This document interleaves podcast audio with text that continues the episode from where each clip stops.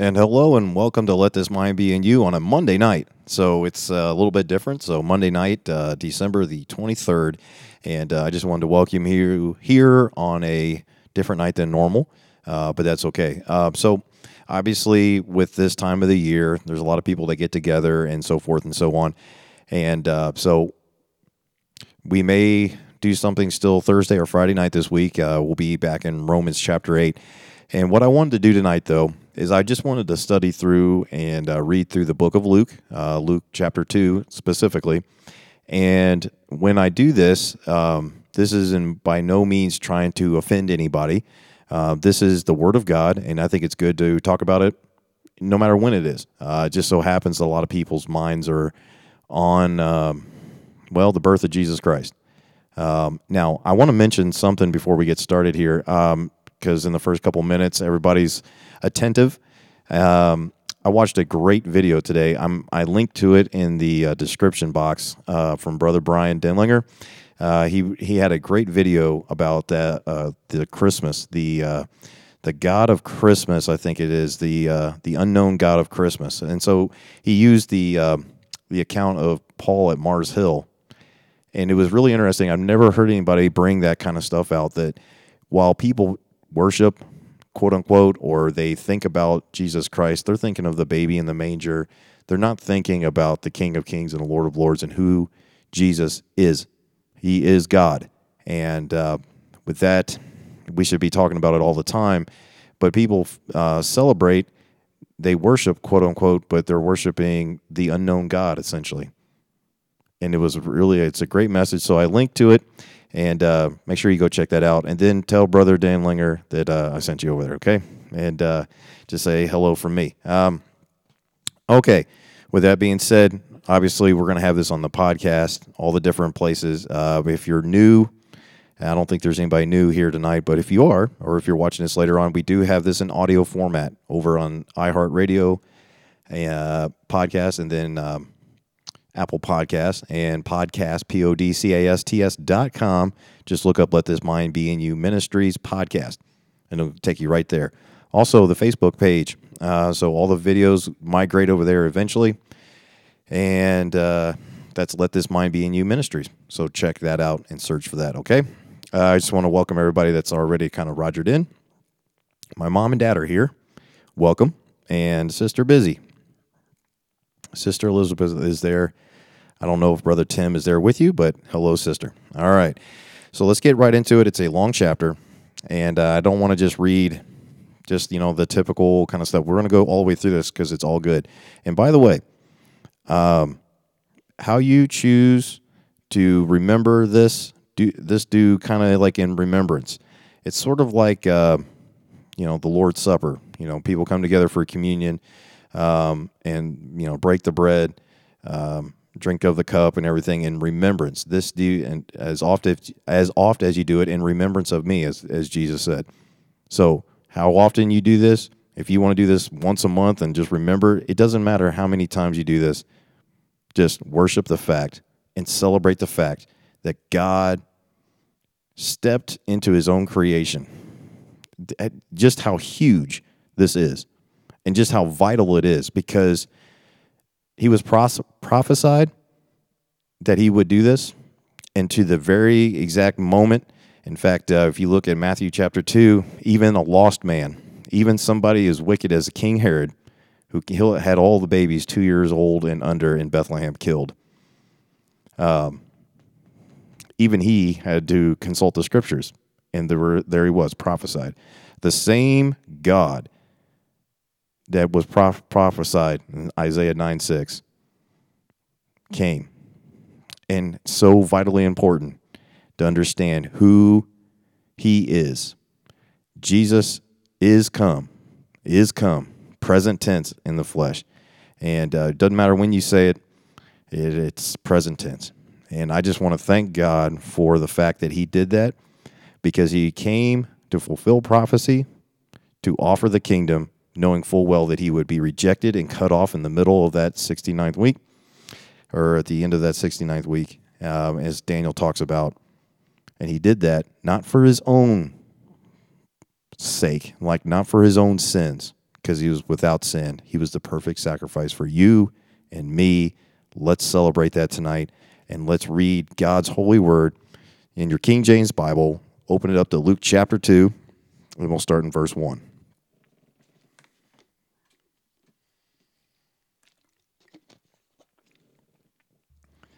And it came to pass in those days that there went out a decree from Caesar Augustus that all the world should be taxed. Nothing has changed, okay? and this taxing was first made when Cyrenius was governor of Syria, and all went to be taxed, every one into his own city. And Joseph also went up from Galilee, out of the city of Nazareth, into Judea, unto the city of David, which is called Bethlehem, because he was of the house and lineage of David, to be taxed with Mary, his espoused wife, being great with child. His spouse wife just simply means that, for all sakes, intents and purposes, she was his wife. But they had obviously not come together yet, and we'll talk about that maybe some other time. And so it was that while they were there, the days were accomplished that she should be delivered. And she brought forth her firstborn son and wrapped him in swaddling clothes and laid him in a manger, because there was no room for them in the inn. A lot of people don't have room for Jesus in their life, do they? They don't want to come to the end of their own righteousness. They'd rather have their own way. Well, He's provided the way, He is the way. You need to come to the end of yourself. And there were in the same country shepherds abiding in the field, keeping watch over their flock by night. And lo, the angel of the Lord came upon them, and the glory of the Lord shone round about them, and they were sore afraid. Notice there, the angel of the Lord came upon them. Now, this is kind of interesting because, you know, growing up as a child, you always hear this, and it's like, well, the angel of the Lord appeared to them. Well, I don't know. It doesn't really say that. It says, and the angel of the Lord came upon them. Now, usually, I haven't found too many instances where the angel of the Lord uh, is used in a different context other than being the Holy Spirit or God. And uh, it's just really interesting. And the glory of the Lord shone round about them, and they were sore afraid. Kind of reminds me of the uh, glory that filled the temple uh, that Isaiah saw. Uh, just take it for what it's worth. Study that that out some more, but uh, very interesting. And the angel said unto them, Fear not, for behold, I bring you good tidings of great joy, which shall be to all people. Amen for that. For unto you is born this day in the city of David a Savior which is Christ the Lord. And this shall be a sign unto you ye shall find the babe wrapped in swaddling clothes, lying in a manger. And suddenly there was with the angel a multitude of heavenly hosts, praising God and saying, Glory to God in the highest, and on earth peace, goodwill towards men. And it came to pass, as the angels were gone away from them into heaven, the shepherds said one to another, Let us now go even unto Beth- Bethlehem, and see th- this thing which is come to pass, which the Lord hath made known unto us. And they came with haste, and found Mary and Joseph and the babe lying in a manger. And when they had seen it, they made known abroad the saying which was told them concerning this child. And all they that heard it wondered at those things which were told them by the shepherds. Get this. But Mary kept all these things and pondered them in her heart. Mary was visited by Gabriel, the angel, and, and told her these things that would come to pass.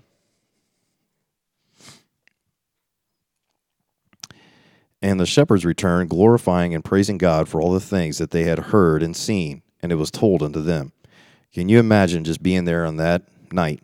By the way, not in December. We can talk about that all you want, but uh, uh, yeah. Again, I don't want to get stuck on the semantics of all this. God came, okay? He came in the flesh. So I don't want to get stuck around when was it? Was it March? Was it April? So forth and so on. Look, he came. So, but not in December. Okay, I'm pretty pretty certain about that. Uh, nobody's outside uh, keeping their flocks by night in the middle of December in that region. Yeah. Anyways, all right, moving on. Uh, see here. And the shepherds returned, glorifying and praising God for all the things they had heard and seen, and it was told as it was told unto them. And when eight days were accomplished for the circumcising of the child, his name was called Jesus, which was so named of the angel before he was conceived in the womb. And when the days of her purification according to the law of Moses were accomplished, they brought him to Jerusalem to present him to the Lord. As it is written in the law of the Lord, every male that openeth the womb shall be called holy to the Lord. And to offer a sacrifice according to that which is said in the law of the Lord, a pair of turtle, turtle doves or two young pigeons. And behold, there was a man in Jerusalem whose name was Simon. And the same man was just and devout, waiting for the consolation of Israel. And the Holy Ghost was upon him. Notice that the Holy Ghost wasn't indwelling at that time, but the Holy Ghost was upon him. Very interesting. And it was revealed unto him by the Holy Ghost that he should not see death before he had seen the Lord's Christ.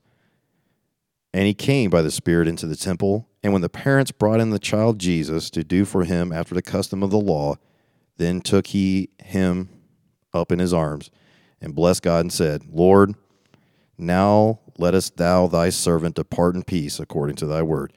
For mine eyes have seen thy salvation. Eh, amen. Which thou hast prepared before the face of all people, a light to lighten the Gentiles and the glory of thy people Israel. To all. It's offered to all. He knew through the power of the Holy Spirit, he knew that this sacrifice, this death of the testator would happen. Wow. What a revelation that he got. As far as I can tell, one of the first people that really started talking about this and understood fully. This was being starting to get revealed to people. Now, 30 years later, we know Jesus started his earthly ministry. But it seems to me, unless somebody can bring it up, I know there's a lot of prophecy in the Old Testament. Again, contextually speaking, dispensationally speaking, this is still considered Old Testament before the death of the testator, before Jesus Christ died. This is still under the old customs and laws and traditions and so forth and so on set forth by God. But if somebody can show me somebody that actually was the first one to see Jesus and say these things. I think he was the first one. Simon got the opportunity to be the first one that had a little bit revealed to him. As far as I can tell, very interesting. And Joseph and his mother marveled at the things which were spoken of him. Okay, so let's do a little bit of uh, practical teaching here. If they were looking forward to the death of Jesus Christ on the cross, if they were looking forward to the cross, would this have shocked anybody? No, come on, folks. They had no idea what some of these things that we can now see in the New Testament revealed, the mystery revealed to us now. We can look at these things and say, oh, wow, man, look at all these Old Testament references to Jesus Christ. We know that, we can see that, but they didn't. They didn't see that. But check out Simon and look at the reaction from Joseph and his mother. They marveled. And Simon, verse 34, blessed them and said unto Mary, his mother, Behold, this child is set for the fall and rising again of many in Israel, and for a sign which shall be spoken against. Yea, a sword shall pierce through thine own soul also. That's very interesting. That the thoughts of many hearts may be revealed. Here's the next person this lady named Anna. And there was one Anna, a prophetess, the daughter of Phanuel of the tribe of Aser. She was of a great age and had lived without or with an husband 70 years from her virginity. This lady was very old, okay? Just, you know, most of the time, if you think about the culture of that time period, maybe she got married around 13, 14. We just don't know. But she had been with a husband for 70 years. Wow. And she was a widow of about fourscore and four years. This lady was very old, okay? Which departed not from the temple, but served God with fastings and prayers night and day. Wow. What dedication. And she coming in that instant gave thanks likewise unto the Lord, and spake of him to all them that looked for redemption in Israel excuse me, in Jerusalem. And when they had performed all things according to the law of the Lord, they returned into Galilee to their own city, Nazareth. Notice that eight days. Notice that eight days.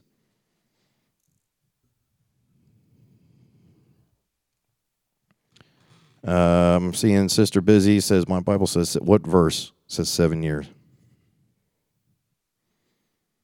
Oh, verse 36. I apologize and had lived with an husband seven years from her. Oh, my apologies. I misread that and said to say 70. Thank you. Good catch. It says seven. In verse 36, and had lived with a husband seven years from her virginity. And then she had been a widow for four score and four years, which score, I believe, is 20. Four score. Okay. I just, yes, verse 36. I apologize. I, I said 70 instead of seven. So good catch, sister. All right. Mm. Oh, verse 39. They returned into Galilee to their own city, Nazareth. And the child grew. Now, if you turn over to Matthew, we're going to do a little bit of studying here because uh, I just want people to go to the Bible for all of this kind of stuff. But look at this. Let's see here. Uh, at their eight days, they returned into Galilee to their own city, Nazareth. But if you look in Matthew chapter 2, Jesus was born in Bethlehem of Judea. And then it talks about, you know, the you know, the wise men, quote unquote, that came to go see Jesus. But what's really interesting is they came into the house uh, and they were living in Bethlehem again. Well, they apparently went back to Nazareth, and then Joseph, Mary, and Jesus went back to Bethlehem at some point and were there and had a house. Now, uh,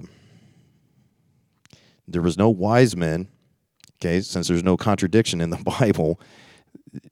When the wise men came, and he was about two years old, then they departed and went to Egypt. Now, if you read this and say, well, this is a contradiction, it says they went back to Nazareth after eight days. Yeah, they did. And then they, at some point in time, went back to Bethlehem wise men come. They uh, Joseph is warned in a dream, and they depart to uh, to Egypt. It's not that complicated. Okay, there's no contradiction in the Word of God, and so people get confused about that. Like I don't, I'm not quite understanding how that works. Read your Bible. There's no contradiction. Okay, that's why uh, people having the wise men there at the quote unquote the nativity scene didn't happen, folks. Sorry. So I will stand pretty firm on that because if you have them with the wise men at the nativity scene, then that makes the Bible to have a contradiction. Sorry. Um, I will stand firm on that. Okay? Go to the Bible, folks. When they when he was born in the manger, there in Bethlehem, after eight days, went to the temple in Jerusalem, and then after that they departed back to Nazareth. At some point in time, they went back to Bethlehem and the wise men. Yes, there's a, a comment on here, and the Bible never says there were three. Nope, there was three gifts, but never says how many of the wise men were. But uh, I just wanted to stop there and just kind of point out that it seems to be pretty obvious, but people still get confused. So if you're new or you've never really studied that out, I think that uh, that will help you out a little bit. Okay. The wise men, however many there was, were not there when the Lord was born. They came and worshiped him. They brought gold, frankincense, and myrrh. And then Joseph, being warned in a dream, then departed to Egypt. Wise men departed some other way. Herod says all the babies two years and uh, younger are killed in Bethlehem. So, hope that clears that up for you. All right.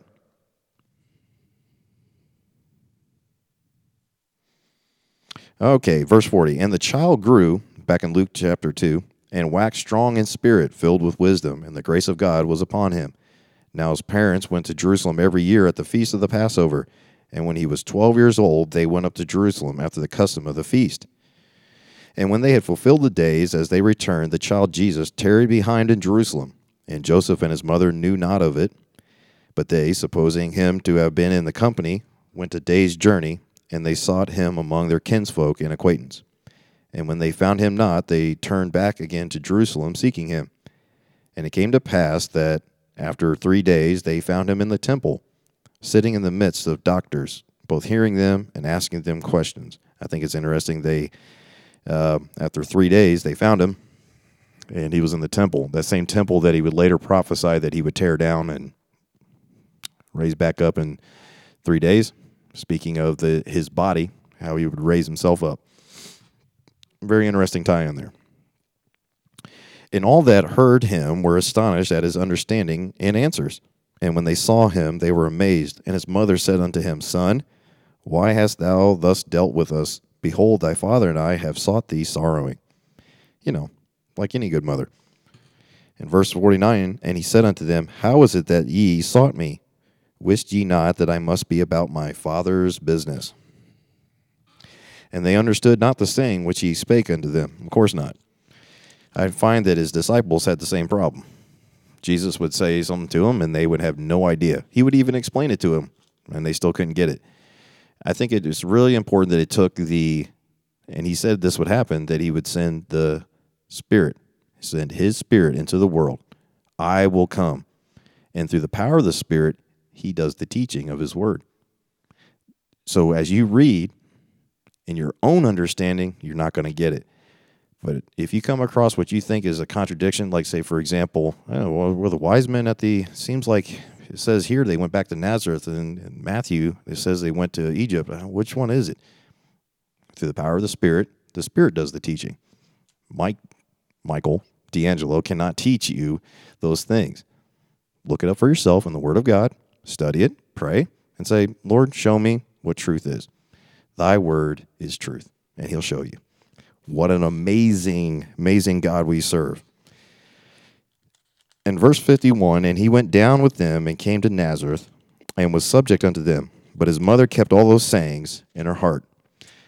And Jesus increased in wisdom and stature and in favor with God and man. And that's Luke chapter 2. It didn't take very long to get through there, but I just wanted to talk through that real quick.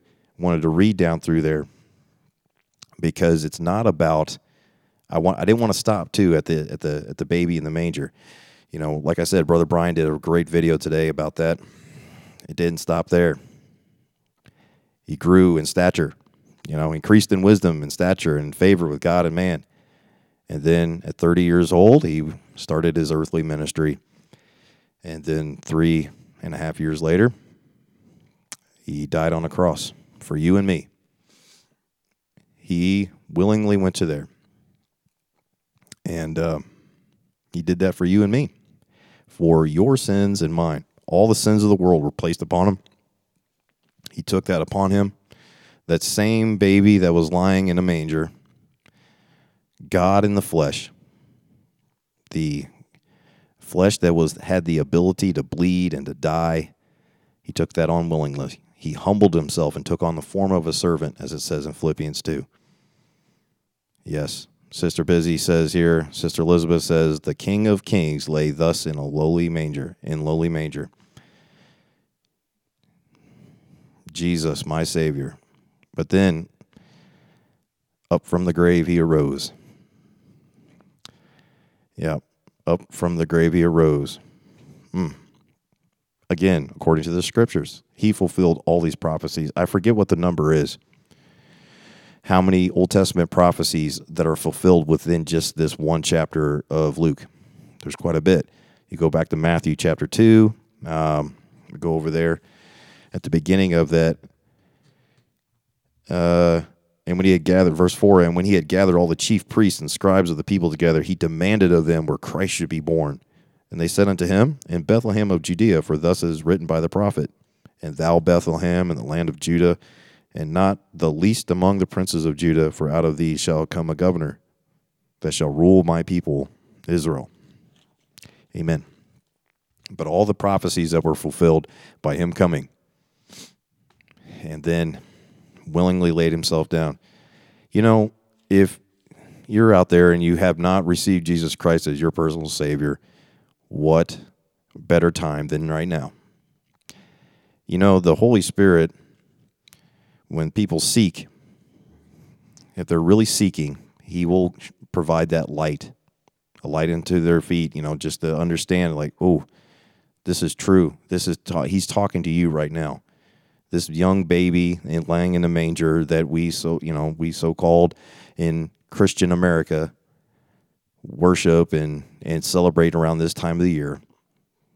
He didn't stay a baby. He grew up. He lived 33 sinless years. He was tempted in all manners as we are, yet without sin. He was the perfect Lamb of God, without spot, without blemish. And he laid himself down. He willingly went to that cross. He took your sin and mine upon him, the sins of the entire world, past, present, future, it doesn't matter. He took them upon him. And he cried, It is finished. He did the work, he did it all. Seek, ye shall find. Ask, and it shall be given, it shall be given unto you. Knock. You know, it talks about him being the you know the good shepherd, also being the the uh, the lamb. No man cometh unto the Father but by him. Anybody that tries to come any other way, he is the only way. You know, famous, quote unquote, famous pastors will stand on these uh, television shows and they'll ask them the question, you know, is Jesus the only way to heaven? And there, and one famous one is quoted saying, "I'm not comfortable answering that. I am, because He did it for me. He did it for me. He did it for you. Won't you? Why don't you come to the end of yourself? People get it confused. They think that godly sorrow, like how can somebody have godly sorrow if God's not in their life? If you look at that verse, it's speaking about a heart matter, sorrow towards God. That's what godly sorrow is. Knowing that I am a sinner in your eyes. I know this, and there's nothing I can do. Lord, be merciful to me, a sinner. I've already been judged guilty. Please come to the end of yourself. Call upon Him today. Let me read you something. We'll get there eventually in Romans. But I want to read down through here because I think it's very important to understand that if thou, verse 9 of Romans chapter 10, shall confess with thy mouth the Lord Jesus. What was Simon confessing? This was the Christ, the Lord Jesus, the Lord. And shall believe in thine heart that God has raised him from the dead, thou shalt be saved. For with the heart man believeth unto righteousness, and with the mouth confession is made unto salvation. That righteousness is not yours, it's His. The perfect Lamb of God. That's why I celebrate, pick a day, every single day. I celebrate that. I celebrate the fact that He didn't stay a baby. I celebrate the fact that He came. I celebrate the fact that He was God, fully, fully God, all the fullness of the Godhead bodily, and He took my place on a, on a sinner's cross. You know, that cross was a cruel way to die. It was meant for just the vilest of criminals. That's what you and I are. Without Christ, are all your righteousnesses as filthy rags. So if you come to the end of yourself today and you come willingly and believe in your heart that God hath raised him from the dead, thou shalt be saved. It doesn't matter if you're a prisoner. It doesn't matter if you've done whatever you've done in your life. God is willing to forgive you of those sins if you come to Him today. He's not willing that any should perish. Not willing that any should perish. So I just wanted to bring that up tonight. Luke chapter 2. Don't just read the first few verses of it and have a little bit of a time. Read all of it because it keeps going. It keeps going. And so it's so rich. So again, whatever I don't want to get wrapped around it. If whatever you do or don't do, if that's within your liberty, you don't want to, uh, this because you have certain convictions, the Holy Spirit has said to you, hey, look, this is not for you because you're going to take it too far or whatever the, the boundaries and the safeties that the Holy Spirit is working in your heart, celebrate the fact that God was manifest in the flesh, justified in the spirit.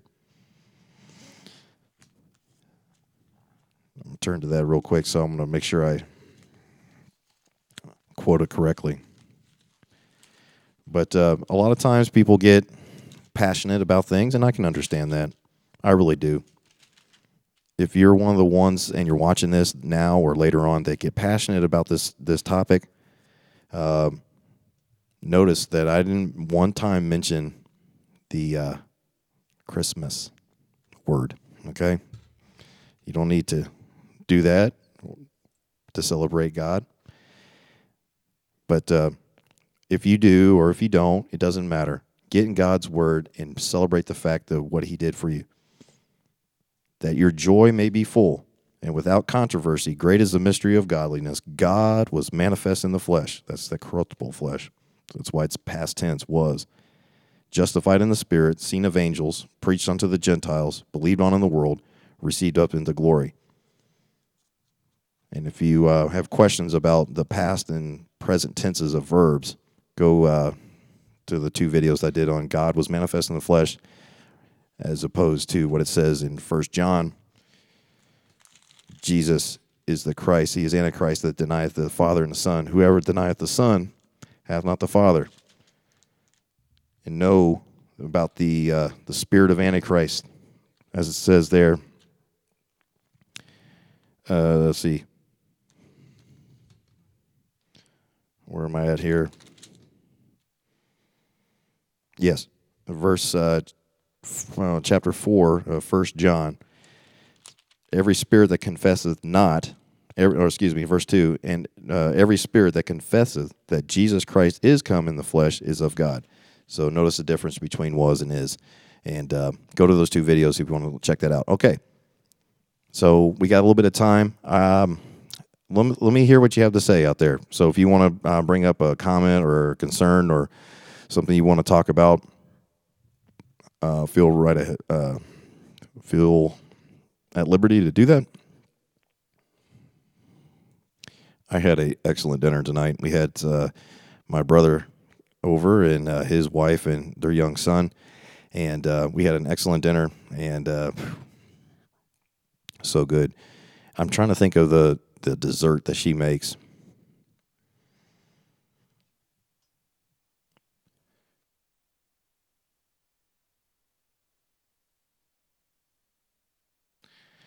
I was trying to see if my uh, wife knew, but anyways, I think it's like a like a snickerdoodle type. Oh man, it was really good,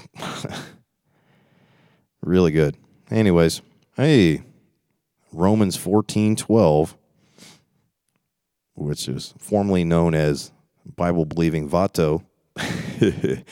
uh, yeah formerly known as Bible believing Vato ATS, allergic to stupid, from what I hear, is on here. What's up, brother?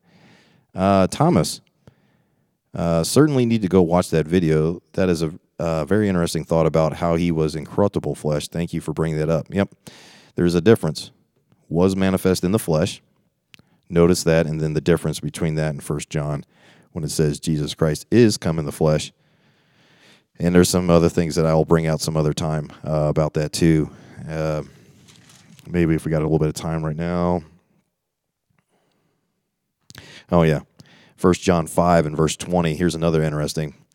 And we know that the Son of God is come and hath given us an understanding. Interesting. Who gives us understanding? The Holy Spirit, that we may know Him that is true. Who is the truth? And we are in him that is true, even in his Son, Jesus Christ. This is the true God and eternal life. I just think that's very interesting.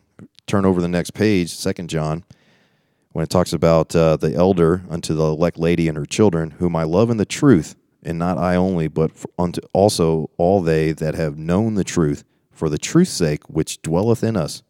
I am the way, the truth, and the life. Christ in us, hope of glory. Yeah.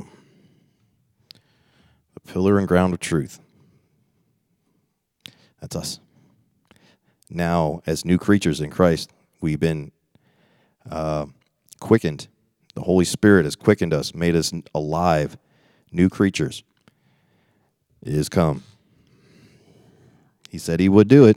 He said, I will come to you. Let's look at that. John 14,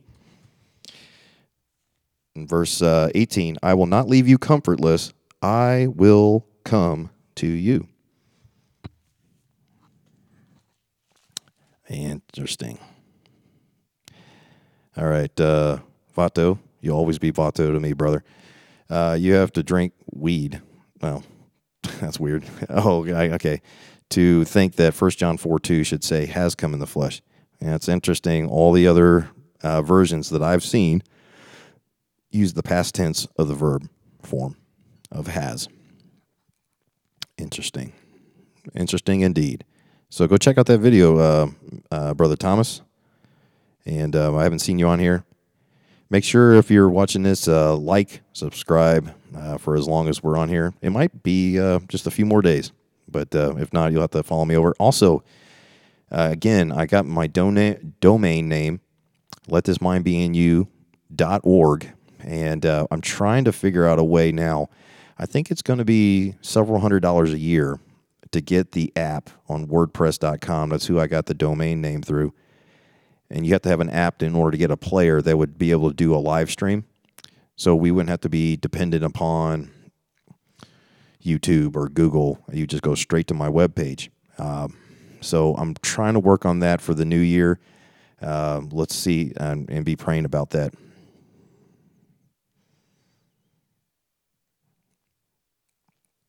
And so just be praying about that and uh, how that works. I'm seeing the uh, comment here. Forgive me if I'm misapplying something. Is that is come in the flesh as in our body? Uh, in a way, we are flesh of his flesh and bone of his bones. The body of Christ um, is the church. The body of Christ. He is the head.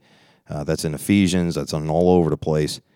So um, I would make application to that. Is come in the flesh now, it may not be a perfect application, uh, so forgive me if I'm uh, if I'm kind of stepping in a little bit, but seems to make sense that the one that gives us the understanding is come, is come, is His Spirit in the world. That's why in First Thessalonians, uh, no, Second Thessalonians chapter two. Let me turn over there real quick and show you what the tie-in is with the time of Jacob's trouble and the Antichrist and so forth and so on. Look at the uh, the tie-in here. I didn't want to really get into prophecies, but since we brought it up, uh, okay, verse six of chapter two of Second Thessalonians, and now ye know that what withholdeth that he might be revealed in his time. Speaking of the Antichrist, for the mystery of iniquity doth already work. John said the same thing. Spirit of Antichrist was already in the world. Only he who now letteth will let until he be taken out of the way. Now, that is the Holy Spirit which is what seals us, which makes us the bride, the body of Christ. So, uh, Thomas, that's why I'm trying to make the present tense of the verb is come in the flesh. Now, it also can be said at any time that Jesus uh, would show up in the Old Testament. Okay, he was an incorruptible flesh. He was in perfect flesh, if you get what I'm saying, incorruptible. And uh, so that's where I'm kind of making the application is come. Yeah. And but don't use that as like this body of sin. Okay? This you know, this kind of flesh. Yeah. No, in our flesh dwells no good thing.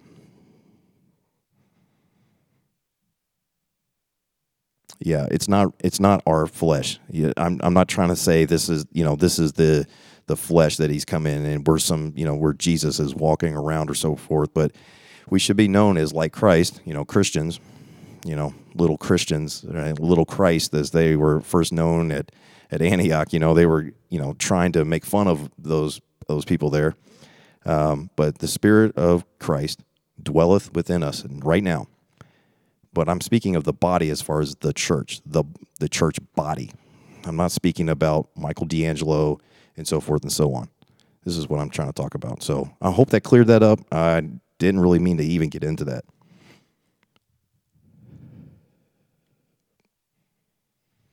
So, anyways, good question. Um, I, I'm just I hope I cleared that up. Okay, I'm not saying individually they're walking around that that's you know, but as the application is of the church body is the uh, we are called the flesh of his. Where's that at? Somebody help me out. I know brother Tim probably can pull it up right away. Flesh, bone.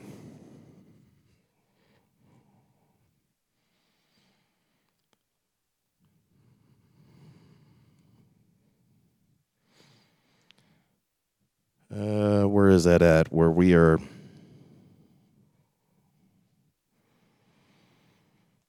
Uh, I, I can't think of the, the verse right now. It's it's escaping me. I know the ones where it says he is the, we are the body and he is the head of the body, the church. That's in I think it's in Ephesians. I apologize. I didn't even mean to get into a lot of this stuff. It's just as the Spirit is leading here with some good questions. Ephesians 5:30.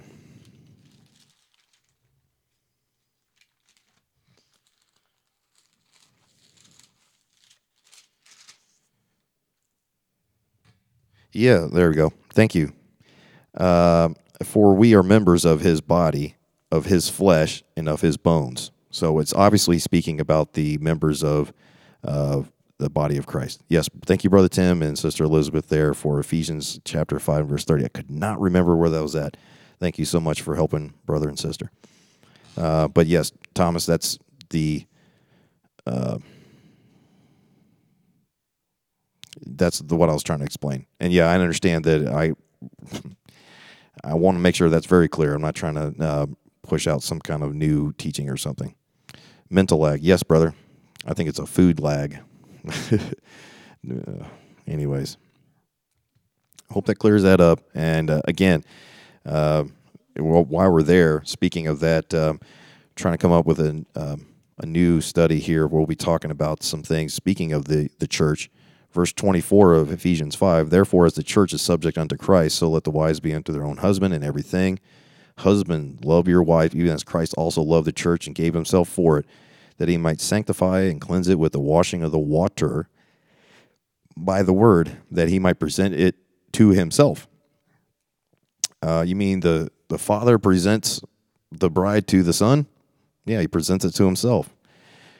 Oh a glorious church, not having spot or wrinkle or any such thing, that it should be holy and without blemish. So ought men to love their wives as their own bodies. He that loveth his wife loveth himself. For no man ever yet hated his own flesh, but nourishes and cherisheth it. Isn't that the truth? Even as the Lord the church. For we are members of his body, of his flesh, and of his bones. So that's the mystery of the church. And that's where I'm trying to make the application. So, good question. Thank you. Anybody else? Anybody else have any other kind of questions or comments or concerns?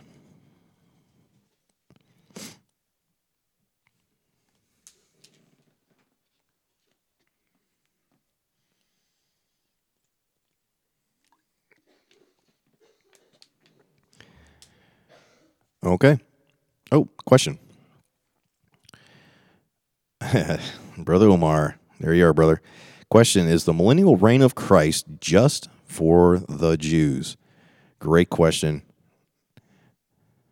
We don't have a whole lot of time to get into that. All right, so this is where I'm at right now on that question, brother. As as as honest as I can be. Yes and no. and that I know that's kind of like the political or the politician kind of stance, but what I mean by that is that there'll be uh, there'll be saints, time of Jacob trouble saints, that are not Jews.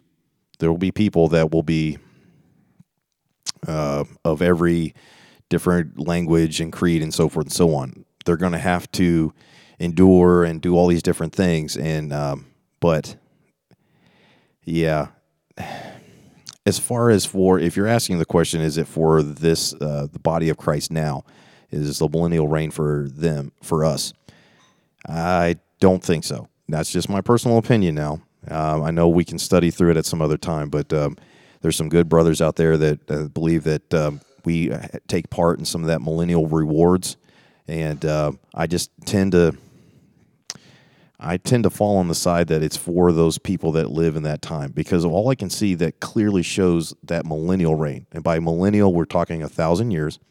The only people that are promised that is in Revelation chapter 20. And we brought this up last time. So I'm just going to read that again because, again, there's a lot of scriptures in verse 4 And I saw the thrones, and they sat upon them, and judgment was given unto them. And I saw the souls of them that were beheaded for the witness of Jesus. These are the same souls that are under the throne, by the way, during that, uh, that time, that are beheaded for the cause of Christ, and that are saying, How long until revenge? Revenge, you know, I'm, I'm paraphrasing, but they're asking. And he told them they had to wait a little while. The same souls that were under the throne for the witness of Jesus and for the word of God, and which had not worshipped the beast, neither his image, neither had received his mark upon their foreheads or in their hands, and they lived and reigned with Christ a thousand years.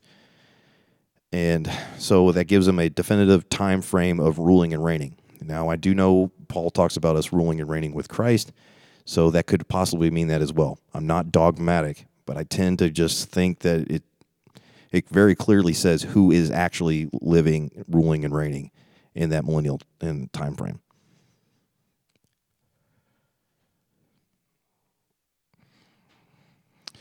Okay, um, brother Moore here, brother Adam Moore says, "Do you think saints in the time of Jacob's trouble will be called Christians?" Hmm, I don't know. I don't remember anything in my studies that says that. It just talks about they were, you know, we were called Christian. They were called Christians first at, I believe, Antioch. And uh, so I don't know. I know they're called, uh, I know they're called saints at some point in time, but I don't know what they're called here on this earth. Infidels or whatever they're going to, you know, rabble rousers, troublemakers, people that are not fitting in, the ones that are causing all these problems. And, you know, we got to chop off their heads because they're they're being mean and they're being stubborn and they don't want to take the mark. Well, we, we're just not going to let them eat or buy or sell anything or whatever. Well, they're still causing a problem and we're just going to cut off their heads. They'll, they'll take care of the problem. So I don't know. That's a good question, Brother Moore. Do you think the saints in the time of Jacob's trouble we call Christians? I'm just not sure about that. My dad on here, 1 Corinthians 12 11, is the best verse concerning what, who the body of Christ is. So let's turn over there. Let's turn over to 1 Corinthians 12.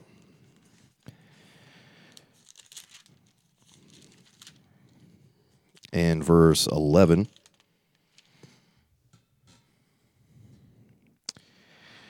Uh, but all these worketh at one in the self same spirit, big S, dividing to every man severally uh, as he will. For as the body is one and hath many members, and all the members of that one body being many are one body, so also is Christ.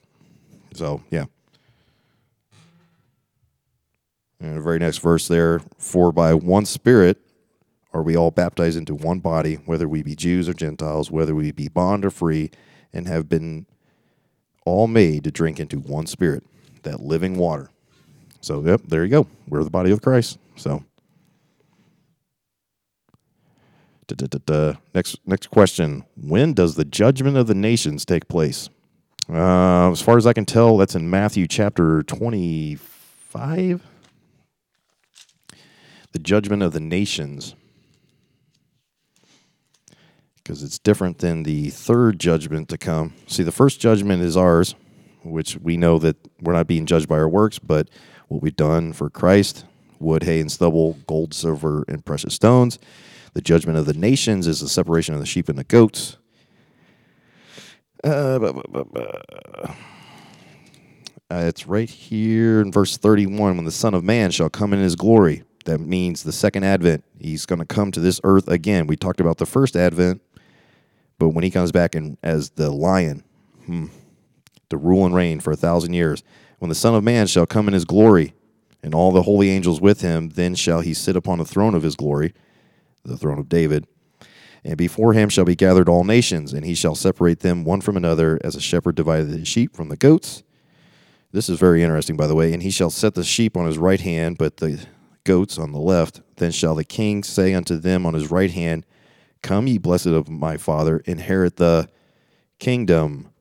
This is the kingdom of heaven. This is the temporary thousand year, the land grant, the the temporal, the actual physical kingdom, prepared for you from the foundation of the world, and then talks about all the works they have to do to do that. So I hope that answers your question there, Brother Vato.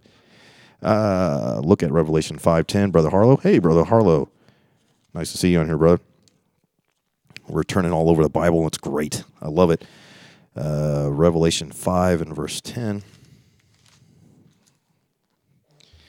And has made us unto our God kings and priests, and we shall reign on the earth. That's a good point.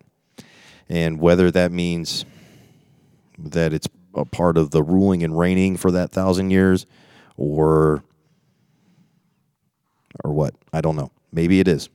And it very well could be. Uh, we know jesus christ will rule and reign on this earth. Does that mean because we're of his body that it's figuratively speaking? I don't know. Maybe not. Maybe we do take part in that millennial inheritance in some way. So it's a good point brother harlow. Um, it just doesn't give us a specific time frame on that one. You know what I'm saying? Doesn't mean it's not correct. Um, it very well could be. So I can't wait to find out when he shall make all these things clear to us. And Right now, we're just, it's at best, we're just speculating. These aren't things that are of a, uh, that are div- dividing things that we should divide over, obviously. Um, these things will be revealed a lot more, I believe, in the dispensation of the time of Jacob's trouble that we aren't privy to, so to speak. We can give some biblical guesses or speculations, but I don't think we can be super dogmatic about any of those types of positions. I do I, I do know I can be super dogmatic that I won't be here for the time of Jacob's trouble because the Spirit reveals that in for in Second Thessalonians and First Thessalonians as well. So, uh, Brother Omar says I need to study more on this topic. Yeah, it's a good topic to talk about Paul says that Christians are joint heirs with Christ. Absolutely. So,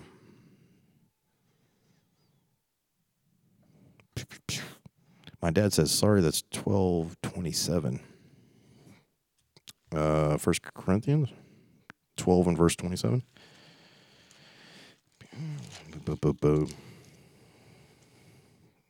Oh, yeah. Verse 27 of First Corinthians chapter 12 says, Now ye, that's plural, are the body singular, of Christ, and members in particular. That's absolutely correct. So, all of 1 Corinthians 12 talked about a pop. So, all right. So, very good questions. And again, I want to say it one more time. The millennial reign, we just, there is a lot of stuff that's uh, not for us to know right now, I guess. Uh, you want you want to do a, a deep dive in something look up the Millennial Temple, and uh, the sacrifices are taking place there. Well, why do they have to take do sacrifices in the Millennial Temple? I don't know. In remembrance, I don't know, because they're certainly not needing that. But because uh, there's no more faith, maybe that's their their thing that they have to do. They have to go as a nations. Uh, there's things that it talks about, I believe, in Ezekiel, where it says if they don't do certain things, that their land will be cursed, droughts, and all sorts of different things. So they'll have to come up to Jerusalem and worship the king. I believe it's once a year.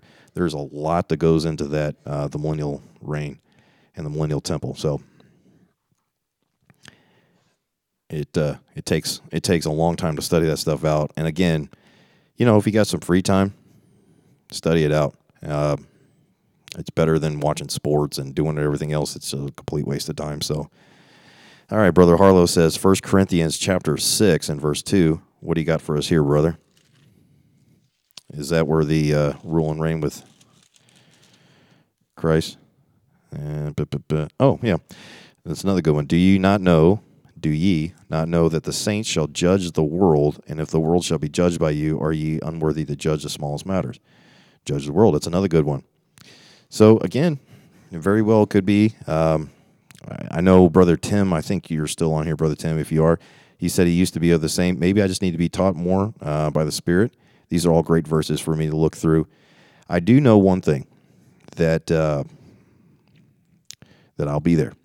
Okay, whether that's on this earth, whether it's in heaven, waiting for the new he- or waiting for the new Jerusalem when He makes all things new and melts the elements with a fervent heat and casts death and hell into the lake of fire. He makes the earth his footstool, makes his enemies, that's death and hell, are completely abolished at that point uh, by sent to the lake of fire. I know that I will be witnessing all that, and all this stuff will be cleared up then. What's important if you're not saved is to uh, uh, get that right today. Time is short. We don't know. We're not promised. The Bible says we're not promised tomorrow.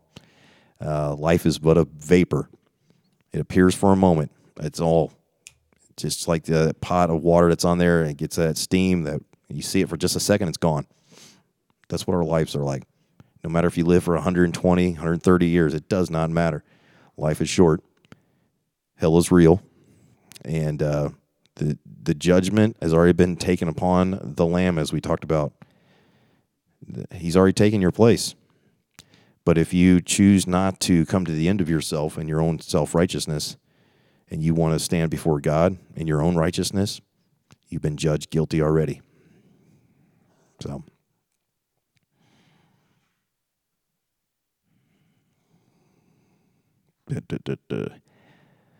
typology of Christ in the church.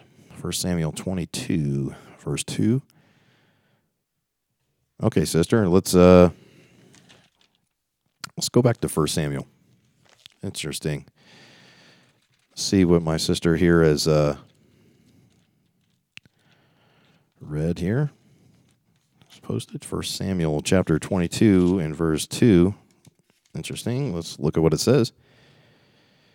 Uh, 1 Samuel chapter 22 and verse 2 says, And every one that was in distress, and every one that was in debt, and every one that was discontented gathered themselves unto him, and he became a captain over them, and there were with him about 400 men. Is that where we're supposed to be at?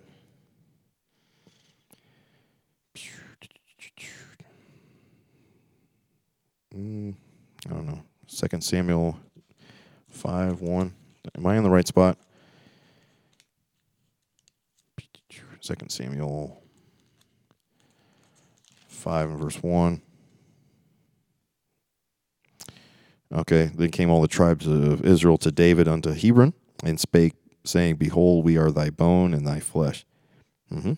Bone and flesh. Okay. I'll have to check those out. Uh, we'll look at those later. First, uh, First Samuel 22 and verse 2. Let me write these down so I don't forget. 22 and verse 2 and 2 Samuel 5 1. All right. Interesting thing to, to look up later, and I will do that. Okay. Okay, we're right at an hour. Uh, does anybody have any other questions they would like to ask or make any kind of comments? And we'll we'll close it up for the night. We'll give it a countdown of 10, 9, 8, seven, six, five, four, three, two, one. Oh, I've been trying to figure out, Brother Moore, what happens spiritually to someone that is saved in the time of Jacob's trouble. The letters to from Peter and John throw me for a loop a lot of times. Yeah. Okay. So saved in the time of Jacob's trouble. Uh, so it from what it, it seems to me, there's not uh, a sealed the Holy Spirit comes in, seals you until the day of redemption. The Bible talks about uh, where is that? Where it says, I'm trying to think now. Your young men shall dream dreams, or your young men shall prophesy, and your old men shall dream dreams. The Holy Spirit will come upon people again, come upon instead of being in, dwelling in. They'll come. It'll come upon somebody, just like that Simon right there uh, the Holy Spirit, uh, we, we read about that in Luke 2, that came upon him. You'll see that a lot, uh, that'll, you know, come upon somebody. And uh, they'll be able to prophesy. They'll, I believe that they'll be able to speak in foreign tongues just like they did at the day of Pentecost. Um, that's why I don't think that uh, quote unquote tongues, not the, the gibberish kind of stuff, but I'm talking about actual languages, and they'll be able to quote words of God. I think that because I believe it's in Amos where it talks about there'll be a spiritual dearth or a drought of the Word of God. And because Bibles will be being burned, people have little fragments here and there. Um, it's not like where we have freedom now where we can just read this kind of stuff. Um, it'll be right there on the internet and so forth and so on. It'll be controlled, and so I think that people will be doing that kind of stuff. The Spirit will come upon somebody. Um, they'll have to endure to the end. If anybody says, "Hey, I just can't take it anymore," and it goes down and gets that that uh, that mark, that's it. There's no eternal quote unquote security, a sealing of the Holy Spirit and during that time. So that's probably the best way I can describe it to you biblically, Brother Moore. And Brother Harlow says Joel chapter 2. Is that where it talks about the drought of the Word of God? I'm trying to remember now. It might be Joel 2. I know it's somewhere in Amos as well. There's talking about, I've talked about it before when I talked about I Thirst. There's a video I did on that, I Thirst. Anyways, I'm starting. To, I'm starting to run out of steam here, brothers and sisters. Uh, it's been great tonight, though. I'm gonna have to wrap it up there. Uh, we'll keep it short and sweet at about an hour. We're just about a little bit over that right now. So, all right. Uh, if you have any other questions, though, leave them in the comments section. Please like, subscribe, and uh, check out all those audio podcast versions as well that I mentioned at the beginning. And uh, check out all those different series. I I, I see uh, I see somebody was going to be able to get on there and they're going to check out the uh, Jesus Christ.